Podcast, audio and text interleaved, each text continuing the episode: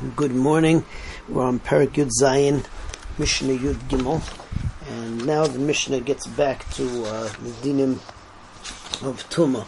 Okay, the Mishnah tells us that any kli made from something that grows in the sea is automatically tohar, with the exception of uh, the skin of the uh, or any materials from the kelav hayam, which is some kind of sea otter.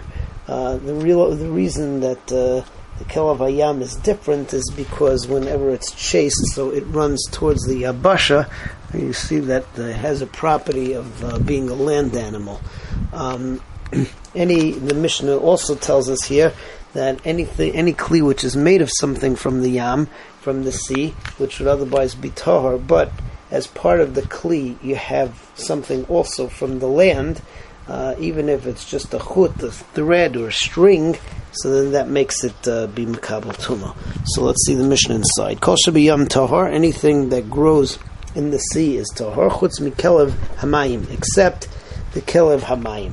Mifnei shehu bayreach because it flees to the dry land. Divrei Rabbi Akiva, that's Rabbi Akiva says. So I said, Kalim min hagadol bayam, anybody who makes kalim from something that grows in the sea, min hagadol oh, ba'aretz, and he attaches to it something that grows in the ground, grows from the from the ground, from the dry land. Afilu chut, even if it's just a thread. Afilu meshicha, even if it's a strap, a string. Davar shehu makabel tuma, if it's something which is makabel tuma, Tame. So then the whole Kli will end up being Makabal Tuma as well. Okay, having mentioned uh, things that grow in the seed, grows grow on the land, the difference as to whether they're makabel tuma. So then, uh, almost in Yanadi Yom, the Mishnah goes through the sheshes yimei bereshis. It tells us that on the first day, so there are things that were created that will be makabel tuma because bereshis bara lakim es hashemayim v'es haaretz. Uh, and the second day, which was the Rakia, the Rakia is in the sky, so there's nothing that is Makabal Tuma. Um, the third day is the day that vegetation was created, so that is Makabal Tuma. The fourth and fifth days, the fourth day was the sun and the moon and the stars, no. And the fifth day, the birds and the fish were created, also on a derisa level, no. However, um, the bones of the Uznia, which are very big, uh, or uh, an ostrich egg, which was covered over. So those that are abanan or metakein um, are kabil tuma midrabanan. Um, Rabbi Yochanan ben Nuri says that it applies to all bones that come from birds um, because you're going to come to mix them up with animals. The sixth day, the animals are created, and that too is makabel tuma. If you have things made out of animal hide or animal bones, properties of animals, um, it is Makabal Tuma. So that's Mishnah Yud Dalid. Um, Tuma. That which was created on the first day has within it Tuma, that is Aretz. Um, Basheni Ein Boy Tuma, that's Rakia. Bashlishi Yesh Boy Tuma, that's vegetation. Baravi Vachamishi Ein Boy Tuma, that is the uh, sun and the moon and the stars, and then the birds and the fish. Chutz biknafo except for the wing bones of the oznia bird, ubeitzas namis hametsupa, and also the egg of a basayana, um, which is an ostrich, which is covered over. Apparently, they used to make a kli out of that. It's tummy derabanan. Amar Rabbi Yochanan ben Rabbi Yochanan ben argues on this point. He says, "Manishtana knafo is mikola knafayim."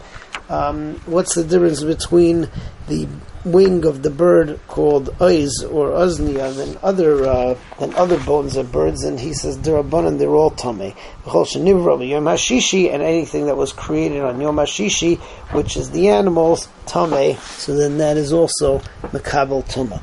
Uh, finally, Mishnah Tesvav Mishnah Tesvav tells us a couple of halachas. Number one is that anytime you have a base kibul of materials made out of materials that are makabel tumah, doesn't matter what size the, the base kibul is, so the kli is tumah. Um, anything which was created to lay on or to sit on, mishkav or maishav, also is makabel tumah of any size, um, as long as it's capable of doing that job. Uh, then the Mishnah tells us that if you have a pouch, even if it's made out of unprocessed leather, or even if it's made out of paper, so uh, it's uh, makabel tuma, a kis, it calls it, right, a little pouch. And uh, the last thing is is that uh, a lot of times kids would make um, would make uh, measuring cups or measuring, uh, you know, or, or what's it called, or basically toys, you know, pails, sand toys made out of different types of vegetables, like pumpkins or uh, rimonim or something like that. Um, if they were made for the purpose of measuring or purpose of uh, being used for a scale, so even if children made it, it's makabel tuma, because even though children cannot make something in a, into a kliba machshava with just thought, but b'maisa, a maisa that shows calculated thought, so they can in fact make it into a kli, which is makabel tuma. So that's Mishnah Tesvav. Kli kibul mikol makoim tame. So anybody who makes a kli kibul, whatever size it's going to be, tame. Ha'isa mishkav u'mayshav. Anybody who makes um, a kli to lay down on, u'mayshav to sit down, mikol makoim tame. Ha'isa kis me'or hamatzah.